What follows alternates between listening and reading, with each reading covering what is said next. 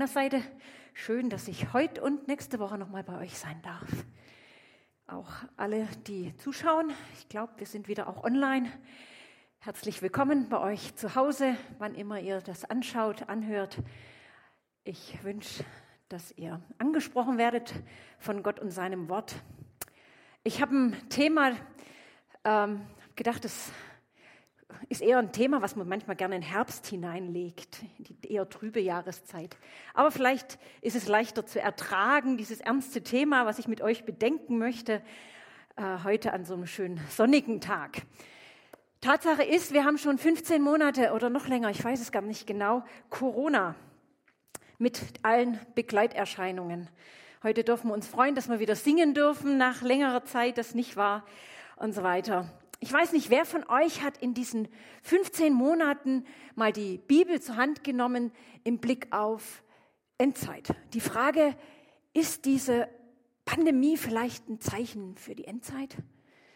Sind wir da irgendwie, lesen wir da was in der Bibel, finden wir da was über das Ende der Welt, über das, was jetzt kommt? Ich bin mir ziemlich sicher, dass bei vielen, vielleicht die meisten von uns, diese Frage aufgetaucht ist in dieser Zeit.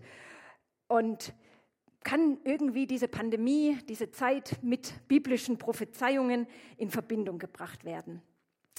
Und auf einen Wunsch hin, der bei uns in Hirschweiler ähm, aufkam, habe ich mich äh, mit diesem Thema einfach auseinandergesetzt und habe das vorbereitet. Und als ich dann jetzt auch mich gefragt habe und gebetet habe, was ist dran für Schopfloch ähm, und auch mein Kalender recht voll war, war eigentlich klar, ähm, doch, das denke ich, ist auch gut, hier nochmal zu halten, mit euch zusammen drüber nachzudenken über dieses Thema. Ich möchte mit euch so ein bisschen einen Weg gehen. Ähm, das, die Überschrift, haben wir jetzt hier was? Ne, haben nichts. Vielleicht passiert was. Ich habe nicht eingeschaltet, stimmt, damit die Batterie hält. Jetzt, genau. Ich habe so alles ein bisschen unterlegt unter das, diesen Bibelvers, der mich immer wieder in solchen Krisenzeiten, der bei mir so aufpoppt ein Vers aus dem Lukas, äh, wenn dies aber anfängt zu geschehen. Vielleicht weiß der oder andere, eine oder andere schon, was dann kommt. Wir kommen darauf hin. Der Weg, den ich mit euch jetzt heute Morgen gehen möchte, ist der, dass ich als erstes kurz einen Überblick nochmal gebe. Was ist eigentlich so Prophetie in der Bibel? Nicht erschöpfend. Was ist nochmal Endzeit? Woran erkennen wir das? Dann schauen wir ein bisschen in diese Endzeitrede von Jesus und am Ende noch die Überlegung, ähm, was bedeutet das für unseren Alltag? Ich hoffe, ihr könnt den Weg mit mir mitgehen, gedanklich. Und ähm, wenn euch ein Thema halt nicht so interessiert, dann schaltet ihr kurz ab und steigt dann beim nächsten Abschnitt wieder ein oder so. Genau, biblische Prophetie. Ähm, in der Bibel finden wir ja ganz viele prophetische Aussagen. Aussagen, die meistens oder oft die Zukunft betreffen. Und infolgedessen wird es natürlich oft gleichgesetzt. Prophetische Aussage ist irgendwas Zukunftsweisendes. Also wir gucken mal rein in die Bibel. Die ist ja vor langer Zeit geschrieben worden. Also was steht da drin, was vielleicht unsere Zeit heute betrifft? Und man, manchmal denkt man deshalb, wenn ich mich damit beschäftige, dann finde ich so vielleicht so eine Art Fahrplan, an den ich mich halten kann und ähm, gucken kann, wo sind wir denn jetzt im Blick auf die Endzeit. Prophetie ist jedoch ganz facettenreich. Gott hat immer wieder Menschen berufen, Wort von ihm, Botschaft von ihm weiterzugeben, Menschen deutlich zu machen, was er anderen mitteilen möchte. Und gerade im Alten Testament bestand das Hauptanliegen darin, Israel zu Gott zurückzuführen. Also Gott hat Propheten berufen, im Volk Gottes oder eben auch einzeln aus dem Volk einfach zu verkünden, was Gott vorhat. Oft waren es Könige, die dann die Botschaft gekriegt haben, weil sie die Verantwortungsträger in Israel waren. Und man kann dabei feststellen, bei diesen prophetischen Aussagen, entweder ist es eine Mahnung gewesen, also hier kehrt um, wendet euch wieder Gott zu, oder Gerichtsdrohung, wenn ihr nicht umkehrt, dann dürft ihr nicht weiter länger in diesem Land bleiben. Oder dann auch Trost und Ermutigung, als sie dann in Babylon zum Beispiel waren, kam dieses Trostwort, was nicht unbedingt tröstlich manchmal klingt, aber eure Zeit wird 70 Jahre dauern, dann werdet ihr wieder zurückgeführt werden. Gott wird euch vergeben, wenn ihr umkehrt. All das ist wieder Trost und Ermutigung. Dann können wir feststellen, Prophetie erstreckt sich auf Vergangenheit, Gegenwart und Zukunft. Ein Bild für die Vergangenheit ist, Mose hat ja den Schöpfungsbericht aufgeschrieben, aber er selber war nicht dabei. Gott hat ihm in einer prophetischen Schau in die rückwärtige Sicht gezeigt, wie diese Welt entstanden ist, wie Gott die Welt geschaffen hat. Das wäre rückwärts geschaut, dann natürlich in eine gegenwärtige Situation ein prophetisches Wort hinein, die gerade in die Situation hineinspricht oder dann in die Zukunft. Und deshalb ähm, gibt es drei Blickrichtungen, nicht nur die Zukunftsrichtung bei Prophetie. Dann prophetisches Wort kann nicht durch menschliche Weisheit hervorgebracht werden und richtig ausgelegt werden. Ich finde es am deutlichsten sieht man das dann bei den Jüngern. Das Volk Israel hat ganz deutlich gewusst und geglaubt, es wird der Messias kommen. Und sie haben vielleicht auch gesehen, dass Jesus da ganz viel, ja, dass sich da viel deckt. Aber dann, erst als Jesus, der auferstandene Jesus mit den Emmaus-Jüngern unterwegs war, ihnen das, was passiert ist, in Verhältnis gesetzt hat mit dem, was in der Bibel stand, da lesen wir dann davon, dass ihnen die Augen geöffnet wurden, dass sie plötzlich verstanden haben. Also sie haben auch erst in der Rückschau verstanden, was da Prophetie war und was sich da erfüllt hat in Jesus und in welcher Genauigkeit. In dem Moment haben sie es gar nicht, oder als es passiert ist, haben sie das noch gar nicht so erkannt. Daher können wir zusammenfassend sagen, Prophetie ist uns nicht gegeben, um uns irgendeine Neugierde zu befriedigen, Sie will viel mehr Licht in unsere Gegenwart hineinleuchten, als Licht hineinleuchten, uns zur Tat anspornen. Und das ist ganz unabhängig davon, wie nah oder wie fern das Ende ist, auf das wir alle hinwarten, mehr oder weniger. Biblische Prophetie ist deshalb kein Fahrplan für die Zukunft, sondern ein Licht der Orientierung für unsere Gegenwart. Wir haben keinen Fahrplan in der Bibel, aber wir haben eine lebendige Hoffnung. So mal als grober Überblick über diesen Begriff Prophetie. Gehen wir zum nächsten. Endzeit. Tut das? Tut nicht? Jetzt. Für viele Christen ist der Begriff Endzeit, ja, weiß nicht, was würdet ihr jemandem erklären, wenn er es fragt? Ich, ich redet immer von Endzeit, was ist das? Was würdet ihr dann sagen? Wahrscheinlich so etwas in der Art wie, in der Endzeit werden die Katastrophen zunehmen, viele werden sich vom Glauben abwenden, ein Antichrist wird auftreten, Christenverfolgung wird zunehmen. Ist nicht falsch, aber ich denke, es ist einseitig, dieses, dieses Verständnis. Die Bibel spricht nämlich nicht nur von negativen Zeichen, sondern durchaus von auch positiven Zeichen der Endzeit. Dieser Begriff Endzeit hat seine Wurzeln in verschiedenen Redewendungen des Alten Testaments. Ich habe euch ein paar hier abgedruckt. Im Joel lesen wir, und nach diesem will ich meinen Geist ausgießen über alles Fleisch, auch will ich zur selben Zeit über Knechte und Mägde meinen Geist ausgießen. Oder in Jesaja 2, es wird geschehen am Ende der Tage, da wird der Berg des Hauses des Herrn fest gegründet stehen an der Spitze der Berge.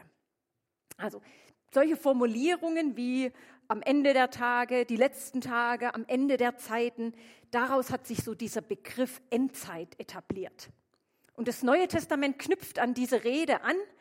Zum Beispiel lesen wir gleich am Anfang des Hebräerbriefes auch dieses Ende der Zeiten. Da heißt es Hebräer 1, früher hat Gott viele Male und auf vielfältige Weise durch die Propheten zu unseren Vorfahren gesprochen. Jetzt am Ende der Zeiten sprach er durch seinen Sohn zu uns. Und dann in den verschiedenen Briefen von Petrus und Paulus kommt immer wieder auch dieser Begriff Endzeit vor. Ihr wisst, dass ihr nicht mit vergänglichem Silber oder Gold erlöst seid von eurem nichtigen Wandel nach der Väterweise, sondern mit dem teuren Blut Christi, eines unschuldigen und unbefleckten Lammes. Er ist zwar zuvor ausersehen, ehe der Welt Grund gelegt war, aber offenbart am Ende der Zeiten um euretwillen. Also für diese Autoren des Neuen Testamentes war die Endzeit ähm, schon angebrochen. Das war nicht eine Periode, die erst in ferner Zukunft war, sondern da, wo sie den Brief geschrieben haben, die das Neue Testament aufgeschrieben haben, war klar, wir leben jetzt schon in der Endzeit. Die Endzeit ist mit dem Kommen Jesu angebrochen. Und deshalb können wir heute sagen, die Endzeit hat begonnen mit dem Kommen Jesu und wird enden mit seinem Wiederkommen. Und diese Zeit, die wird begleitet jetzt, genau, das nächste Bild hast du gerade gehabt oder ich mach's, wie auch immer. Ja, genau. Diese Zeit wird begleitet von negativen oder positiven Zeichen. Negativ gesprochen, lesen wir auch in der Bibel, die verheimlicht und beschönigt nichts von Verfolgungen, von Kriegen und Unruhen, von Krankheiten, von Naturkatastrophen. Aber positiv gesehen ist die Endzeit auch geprägt von der Zuwendung von Menschen hin zu Christus. Das Wirken des Heiligen Geistes. Wir kommen von Pfingsten her. Menschen kommen zum Glauben an Jesus. Der Heilige Geist wirkt. Das Evangelium wird auf der ganzen Welt verbreitet und breitet sich immer weiter aus. Immer mehr Menschen kommen zum Glauben auf der ganzen Welt. Und Jesus macht dann in einem Gleichnis deutlich, dass eben in dieser Endzeit Gutes und Böses zusammen aufwächst. Gut äh, im, Gleichnis vom Gleichnis, äh, im Gleichnis vom Unkraut und Weizen bringt er das auf den Punkt. Auf der einen Seite wächst das Gute, der Weizen, und das Böse, das, der Unkraut, wachsen nebeneinander, miteinander auf dem gleichen Feld bis hin zur Ernte. Das Böse reift sozusagen mit aus und wird vielleicht auch zunehmend sichtbarer. Weil am Anfang vermutet man, ist das so ein, so ein, äh, so ein besonderes ähm, Getreide oder was ähnliches wie ein Getreide und es hat auch am Anfang die gleichen, startet gleich. Man kann den Unterschied am Anfang gar nicht erkennen zwischen diesem Weizen und diesem Unkraut. Und je länger das dann wächst, umso mehr wird deutlich, was Unkraut ist und was Weizen ist. Also gleichzeitig wächst das Gute und das Böse nebeneinander. Aber die Bibel verspricht uns, am Ende wird das Gute triumph, ähm, über das Böse triumphieren. Deshalb verstehen wir Endzeit nur dann biblisch richtig, wenn wir nicht nur die negative Seite sehen, all das Schlechte und Böse, sondern auch das Positive wahrnehmen. Das Evangelium breitet sich auf dieser Welt aus. Und ich weiß nicht, wie, wie es euch geht, aber ich finde es immer wieder ermutigend zu hören, wie Gott auch heute noch wirkt, wie Menschen zum Glauben kommen. Also ich habe jetzt ähm, kürzlich dann Open Doors angeschaut, das war das Thema Verfolgung, Erweckung und dann diese Berichte zu hören aus der verfolgten Christenheit, wie trotzdem trotz aller Verfolgung, die die Menschen erleben, viele, viele zum Glauben kommen. Also wir sehen das bis heute. Böses und Gutes wächst miteinander auf. Und ein anderes Bild ist der Sauerteig. Das breitet sich aus. Gottes Reich breitet sich auf dieser Welt aus. Kleines Senfkorn ist ein anderes Bild, was Jesus benutzt. Wächst, bis es ein großer Baum wird. Die Mächte des Bösen werden das Gute nicht ausradieren. Am Ende wird sich Gottes Herrschaft durchsetzen. Und das lesen wir schon ganz am Anfang, als Gott Adam und Eva aus dem Paradies werfen muss, sagt er zu der Schlange, dass eines Tages jemand kommen wird, der der Schlange den Kopf zertreten wird. Auch wenn die Schlange denjenigen in die Ferse beißen wird. Also am Ende wird trotzdem das Böse besiegt werden. Soweit mal ein grober Schnellüberblick über das Thema Endzeit. Mir ist wichtig, ihr versteht, Gutes und Böses wächst miteinander auf. Und ähm, dass die Endzeit ist nicht erst irgendwann, die da irgendwo irgendwann angefangen hat, sondern seit Jesu kommen, bis Jesu wiederkommen, ist alles Endzeit. Jetzt gehen wir weiter einen Schritt und zwar jetzt, genau. Ähm, wir finden äh, verschiedene Endzeitreden oder alle drei, der Matthäus, der Markus und der Lukas haben aufgeschrieben, was Jesus so zu seinen Jüngern gesagt hat. Der Startpunkt war der, das muss damals schon faszinierend gewesen sein, vom Ölberg aus auf den Tempelberg zu gucken. Und die haben gestaunt, die Jünger haben gesagt, oh Jesus, guck das doch mal an. Ist das nicht Wahnsinn, dieser Prachtbau, dieser glänzende Tempelbau? Und Geschichtsschreiber aus dieser Zeit sagen das auch. Wer das nicht gesehen hat, der hat noch nie was Schönes auf dieser Welt gesehen. Also wir können uns das, glaube ich, gar nicht vorstellen.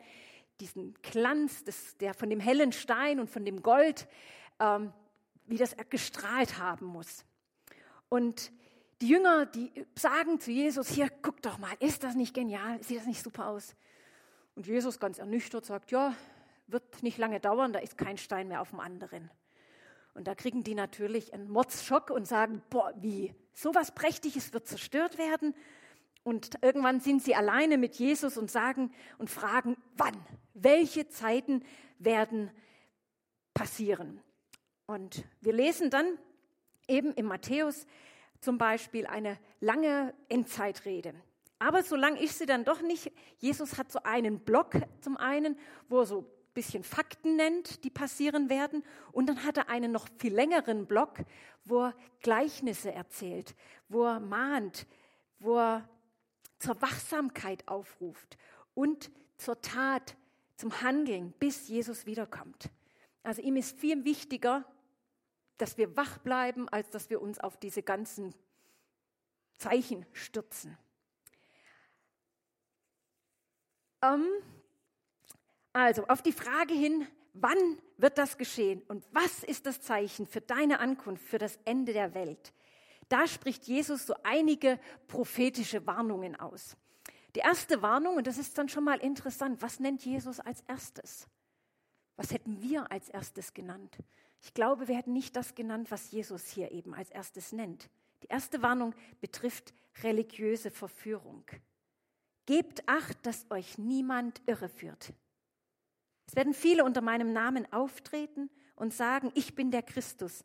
Und sie werden viele irreführen. Also die erste Warnung ist die Warnung vor der Verführung. Ich habe so gedacht, was würden wir sagen? Wir würden vielleicht wahrscheinlich eher vor Verfolgung warnen.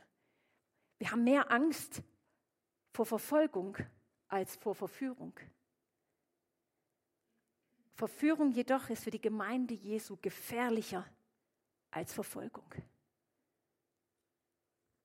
Verführung ist für die Gemeinde Jesu gefährlicher als Verfolgung.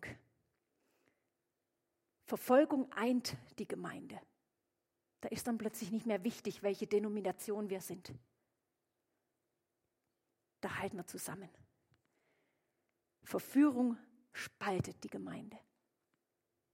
Verfolgung lässt das Echte hervortreten. Verführung lässt das Unechte triumphieren. Jesus warnt vor Verführung. Und das Interessante ist, bei all diesen Warnungen, die ich euch so vorstellen werde, die sind viele, eigentlich in jeder, bei jeder Warnung finden wir etwas, das relativ schnell dann schon wahr geworden ist. In der Apostelgeschichte lesen wir schon davon, von einem Teudas, von Judas dem Galiläer, von einem Ägypter, die behaupteten, Christus zu sein. Jesu Prophezeiung traf also schon bald ein. Und über die Geschichte hinweg sind immer wieder Menschen aufgetaucht, die behauptet haben, in irgendeiner Art und Weise der Retter zu sein. Also auch da gleich relativ zeitnah kommt schon die erste Erfüllung. Die zweite Warnung trifft Heimsuchung und Erschütterung verschiedener Art. Jesus warnte also zunächst vor Verführung, jetzt warnte als nächstes vor lähmender Furcht. Matthäus 24, 6 bis 8. Ihr werdet aber von Kriegen und Kriegsgerüchten hören. Habt Acht und erschreckt nicht, denn dies alles muss geschehen, aber es ist noch nicht das Ende. Denn ein Heidenvolk wird sich gegen das andere erheben und ein Königreich gegen das andere, und es werden hier und dort Hungersnöte, Seuchen und Erdbeben geschehen. Dies alles ist der Anfang der Wehen. Auch hier schon recht bald sind diese Zusagen Jesu schon eingetroffen, zum ersten Mal. Das römische Reich wurde in neutestamentlicher Zeit von Unruhen heimgesucht. In Jerusalem kam es schon 49 nach Christus zu Tumulten, auch in Syrien und in Ägypten. Unter Kaiser Claudius im Jahre 41 bis 54 kam es zu einer ganz großen Hungersnot, das wir sogar auch in der Apostelgeschichte schon davon lesen. Apostelgeschichte 11, Vers 28. Und dann natürlich braucht man bloß in die Geschichtsbücher hineingucken im Laufe der letzten 2000 Jahre unzählige Kriege, Hungersnöte, Naturkatastrophen, Krankheiten. Was sagt Jesus, als er diese durchaus ernsten Sachen nennt? Wichtig ist, dass ihr euch nicht fürchtet. Es wird Angst und Schrecken geben. Die Gemeinde wird von Nöten nicht verschont. Dennoch soll sie ihren Blick auf Jesus richten und die Angst überwinden. Jesus sagt in Johannes 16, Vers 33, in der Welt habt ihr Angst, aber seid getrost, ich habe die Welt überwunden. Also nicht Furcht vor Katastrophen, sondern die Hoffnung auf die Erlösung soll unser, unsere Haltung, unser Leben prägen. Die dritte Warnung ist die Warnung vor der vorschnellen Erwartung der Wiederkunft. Kann man uns jetzt vielleicht nicht vorwerfen, immerhin warten wir schon 2000 Jahre, aber die Jünger wurden direkt gewarnt. Was ist das Zeichen, haben sie gefragt, für die Ankunft und das Ende der Welt? Und sie haben unmittelbar darauf gewartet. Oder später im Thessalonicher Brief schreiben die Thessalonicher an Paulus und sagen, ähm, Paulus, wir haben ein Problem. Wir haben nicht damit gerechnet, dass Leute aus unserer Gemeinde sterben, bevor, du wieder, bevor Jesus wiederkommt. Wie soll man das jetzt einordnen? Also sie haben sehr zeitnah damit gerechnet. Jesus sagt ihnen, das kann dauern es ist noch nicht das Ende, wenn ihr das alles seht. Es kann noch eine Weile dauern, bis das Ende kommt. Und dann kommt dieses, dieser Satz von den Wehen. Dies ist alles der Anfang der Wehen. Ähm, ich habe jetzt selber keine Kinder gekriegt, ähm, kann also bloß vom Erzählen, Hören, Sagen, äh, reden. Aber meine Schwester hat vier Kinder bekommen und da habe ich so ein bisschen was mitgekriegt am Rande fängt dann oft an bei den Wehen, ja mit Übungswehen. Da weiß man schon, also das, ah, so fühlt sich das an, aber man weiß auch, das ist noch nicht so weit. Es dauert noch. Und dann kommen vielleicht Wehen, die stärker werden. Und vielleicht nach dem zweiten, dritten, vierten Kind weiß auch die Frau, nö, die Wehen, so schlimm sind sie noch nicht, geht noch stärker, ähm, wir müssen noch nicht ins Krankenhaus. Irgendwann sagt sie, Mann, jetzt sollten wir dann doch mal losfahren. Dann habe ich mich kürzlich mit, dem, mit meinem Schwager unterhalten und sagte, ja, und dann kommst du im Krankenhaus an, alles vorbei, nichts mehr. Du kannst wieder heimfahren oder spazieren gehen oder was auch immer da so kommt. Und dann kommen doch wieder Wehen, die einsetzen, immer stärker werden. Und trotzdem kann man bis zum Ende eigentlich nicht genau sagen, wann es jetzt genau so weit sein wird. Ich finde, dieses Bild ist durchaus ein passendes Bild auch. Vielleicht müssen wir auch jetzt diese Corona-Pandemie als so eine Wehe ansehen. Und wir wissen noch nicht, wie lange jetzt die Geburt, das Ziel, die Wiederkunft Jesu dauert. Mir hilft dieses Bild, ich weiß nicht, vielleicht hilft es euch auch. Es kommt nach Gottes Plan. Weder zu schnell noch zu spät. Und Jesus, der möchte mit seiner Rede eben zu einer lebendigen, nüchternen, belastbaren Hoffnung verhelfen. Er, ja, er will zeigen, worauf es wirklich ankommt. Er sagt, macht euch da nicht irre von all dem, was da passiert. Schaut auf mich. Die vierte Warnung bezieht sich auf die Jünger selber.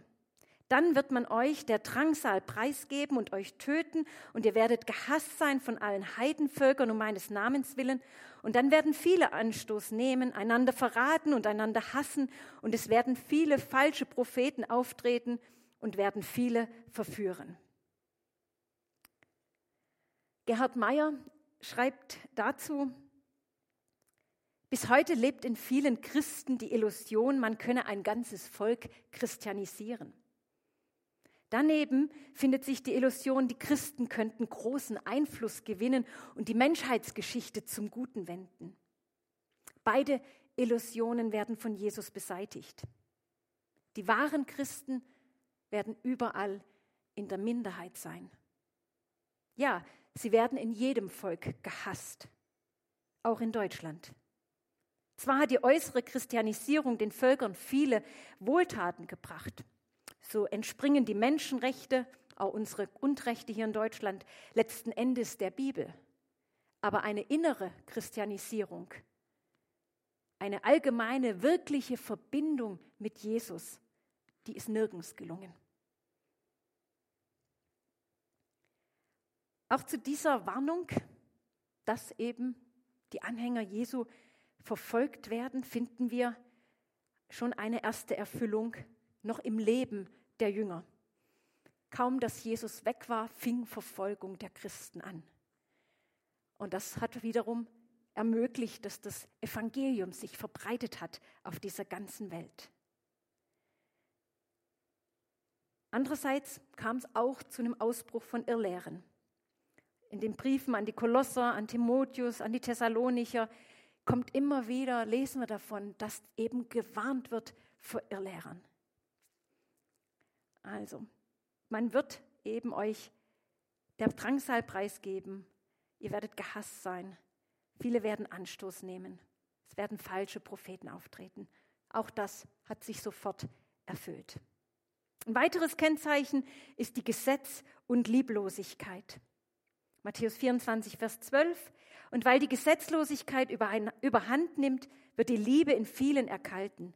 Wer aber ausharrt bis ans Ende, wird gerettet werden. Und dieses Evangelium vom Reich wird der ganzen Welt verkündigt werden, zum Zeugnis für alle Heidenvölker. Und dann wird das Ende kommen. Gesetzlosigkeit heißt, das Evangelium wird vom Gesetz Gottes gelöst und wird damit zu einer flachen, billigen Gnade.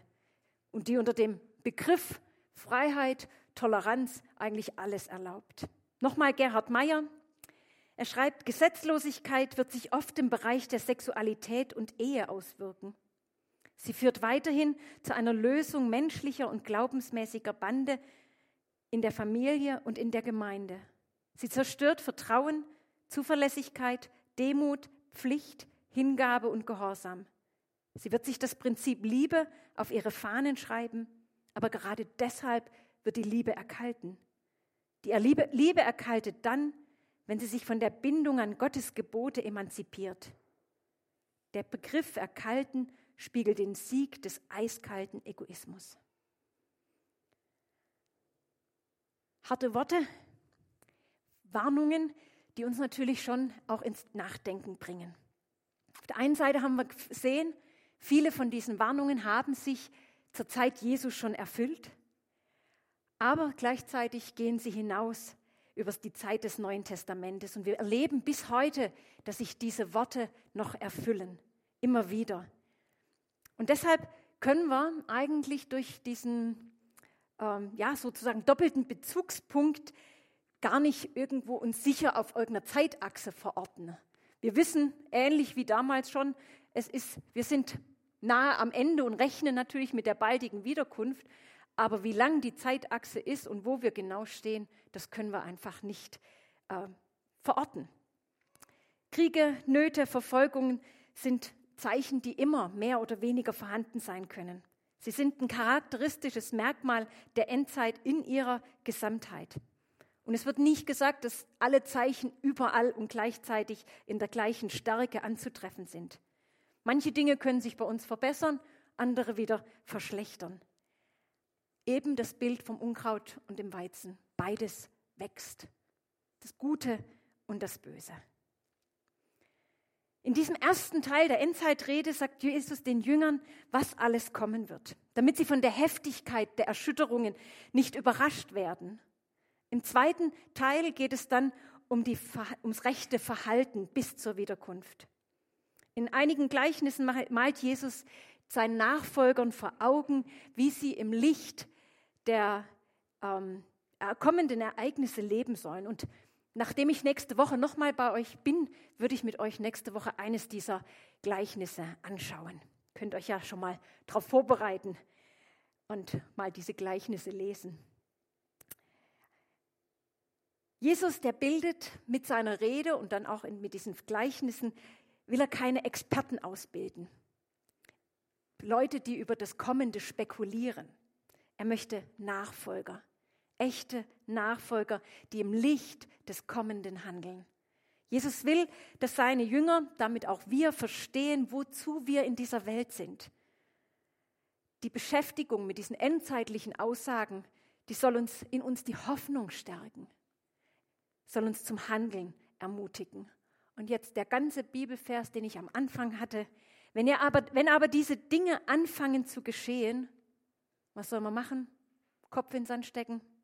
Nein, blickt auf, hebt eure Häupter empor, weil eure Erlösung naht. Also nicht den Kopf in den Sand stecken, sondern aufrichten, Kopf hoch, auf Jesus schauen. Wie sollen wir uns also im vierten Gedanken noch praktisch verhalten? Was heißt das für uns heute, für unser Leben? Und vor kurzem stand bei mir die Noah-Geschichte im Bibelleseplan und in der Verbindung mit unserem heutigen Text will ich da noch, noch ein paar kleine Gedanken mitgeben. In Matthäus 24, hier in dieser Endzeitrede, sagt Jesus, aber von jenem Tag aber und jener Stunde weiß niemand, ich glaube, das habe ich euch sogar mitgetragen, genau, von jenem Tag aber und jener Stunde weiß niemand, auch nicht die Engel in den Himmeln, auch nicht der Sohn, sondern der Vater allein. Aber wie die Tage Noahs waren, so wird auch die Ankunft des Sohnes sein. Denn wie sie in jenen Tagen vor der Flut waren, Sie aßen und tranken, sie heirateten und verheirateten sich bis zu dem Tag, da Noah in die Arche ging. Und sie es nicht erkannten, bis die Flut kam und alle wegraffte, so wird auch die Ankunft des Sohnes des Menschen sein. Ich fand das ganz spannend, so nochmal die Parallelen zu sehen von Noah und von uns heute. Habe so gedacht, ja, jetzt fallen die Inzidenzzahlen Corona-mäßig. Wir freuen uns auf die äh, Freiheiten, die wir jetzt haben. Wir hoffen, immer mehr auch in den Alltag übergehen zu können, irgendwie das Thema Corona doch endlich hinter uns zu lassen, endlich wieder ganz normal zu leben. Und da habe ich gedacht, ja, vielleicht passt dann das Thema doch durchaus. Die Menschen zu Noahs Zeiten hatten auch ihren ganz normalen Alltag.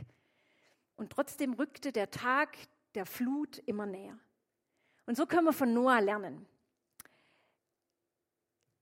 Ein kleines Wörtchen ist mir aufgefallen, ich habe es euch unterstrichen, in 1. Mose 6, Vers 9, da steht ganz schlicht, Noah lebte mit Gott.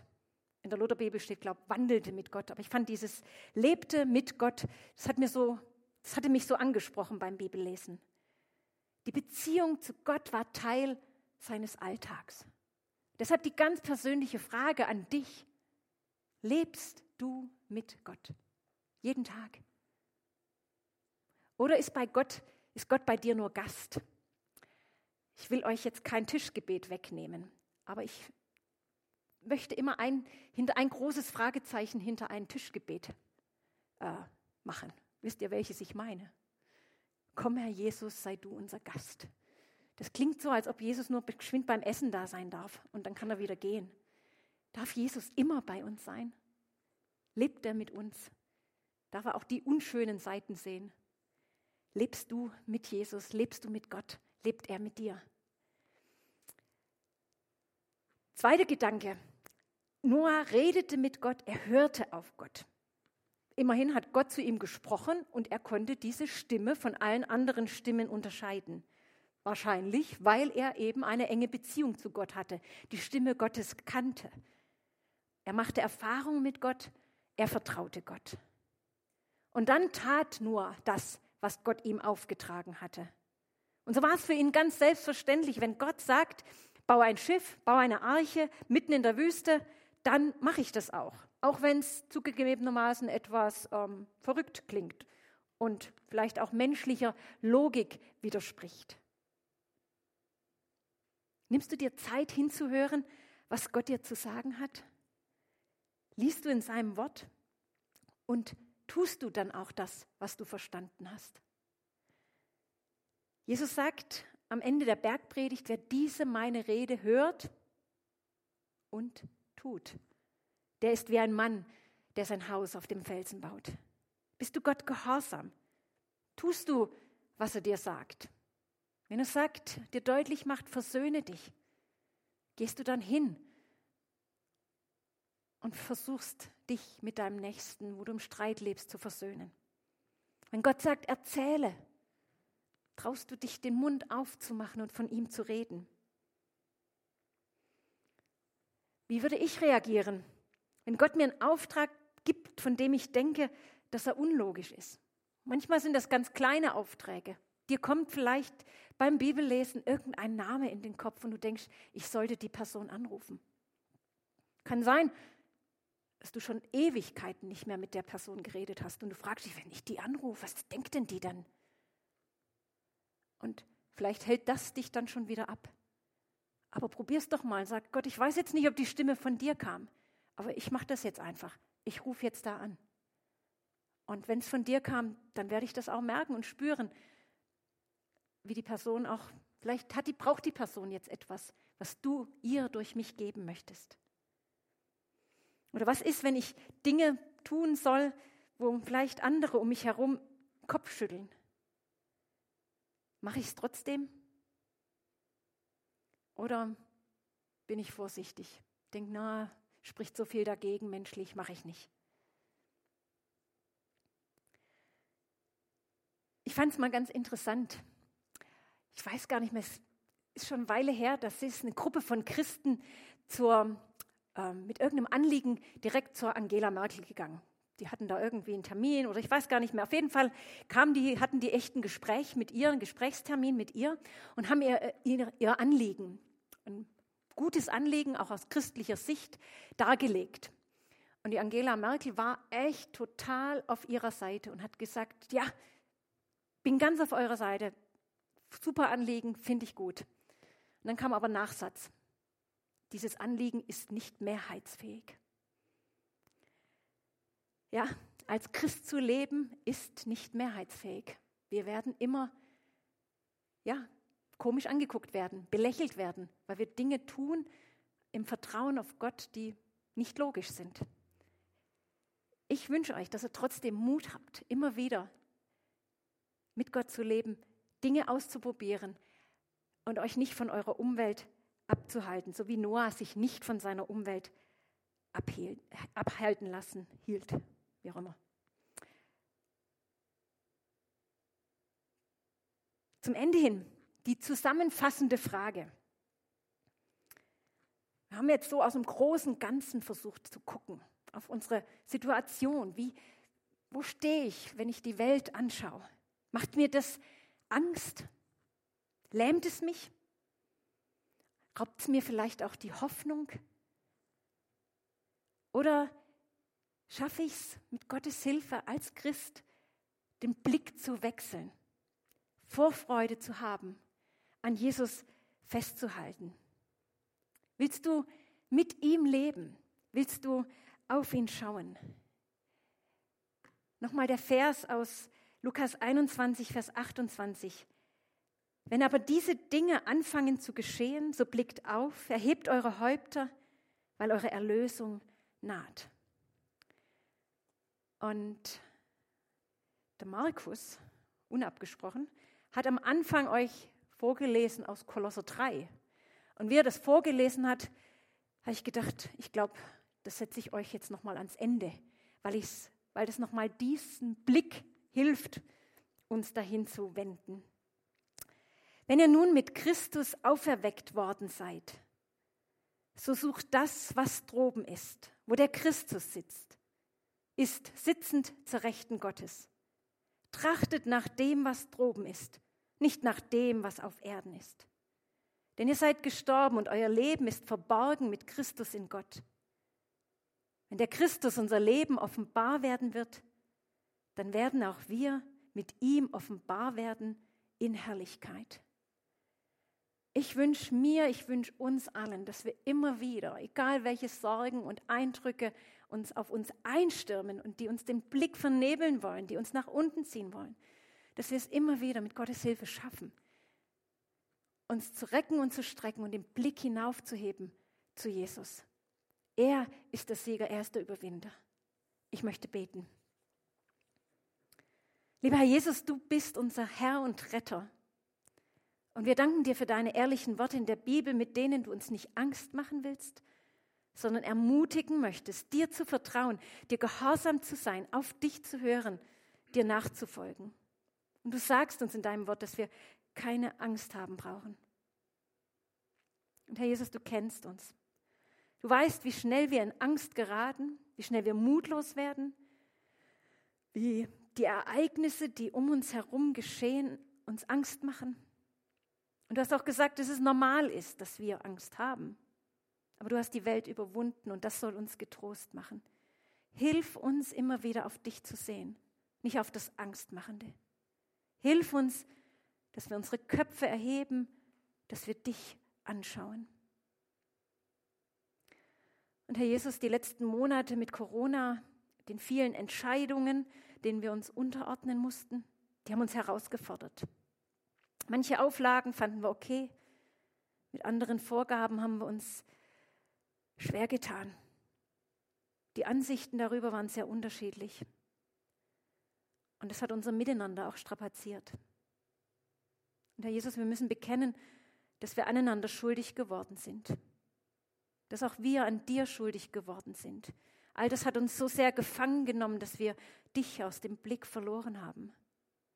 Oder dass wir dich für unsere Meinung instrumentalisiert haben. Herr Jesus, vergib uns, reinige uns und lenke du unseren Blick auf dich. Du bist der kommende Herr. Auf dich wollen wir sehen. Du hast die Krone auf. Du bist der König. Und wir wollen all unsere Gedanken und Empfindungen einordnen in das Gebet, das du uns gelehrt hast. Vater unser im Himmel, geheiligt werde dein Name, dein Reich komme, dein Wille geschehe, wie im Himmel so auf Erden. Unser tägliches Brot gib uns heute und vergib uns unsere Schuld, wie auch wir vergeben unserem Schuldigern. Und führe uns nicht in Versuchung, sondern erlöse uns von dem Bösen. Denn dein ist das Reich und die Kraft und die Herrlichkeit in Ewigkeit. Amen. Soll ich jetzt noch segen? Gleich schon oder am Ende? Gut.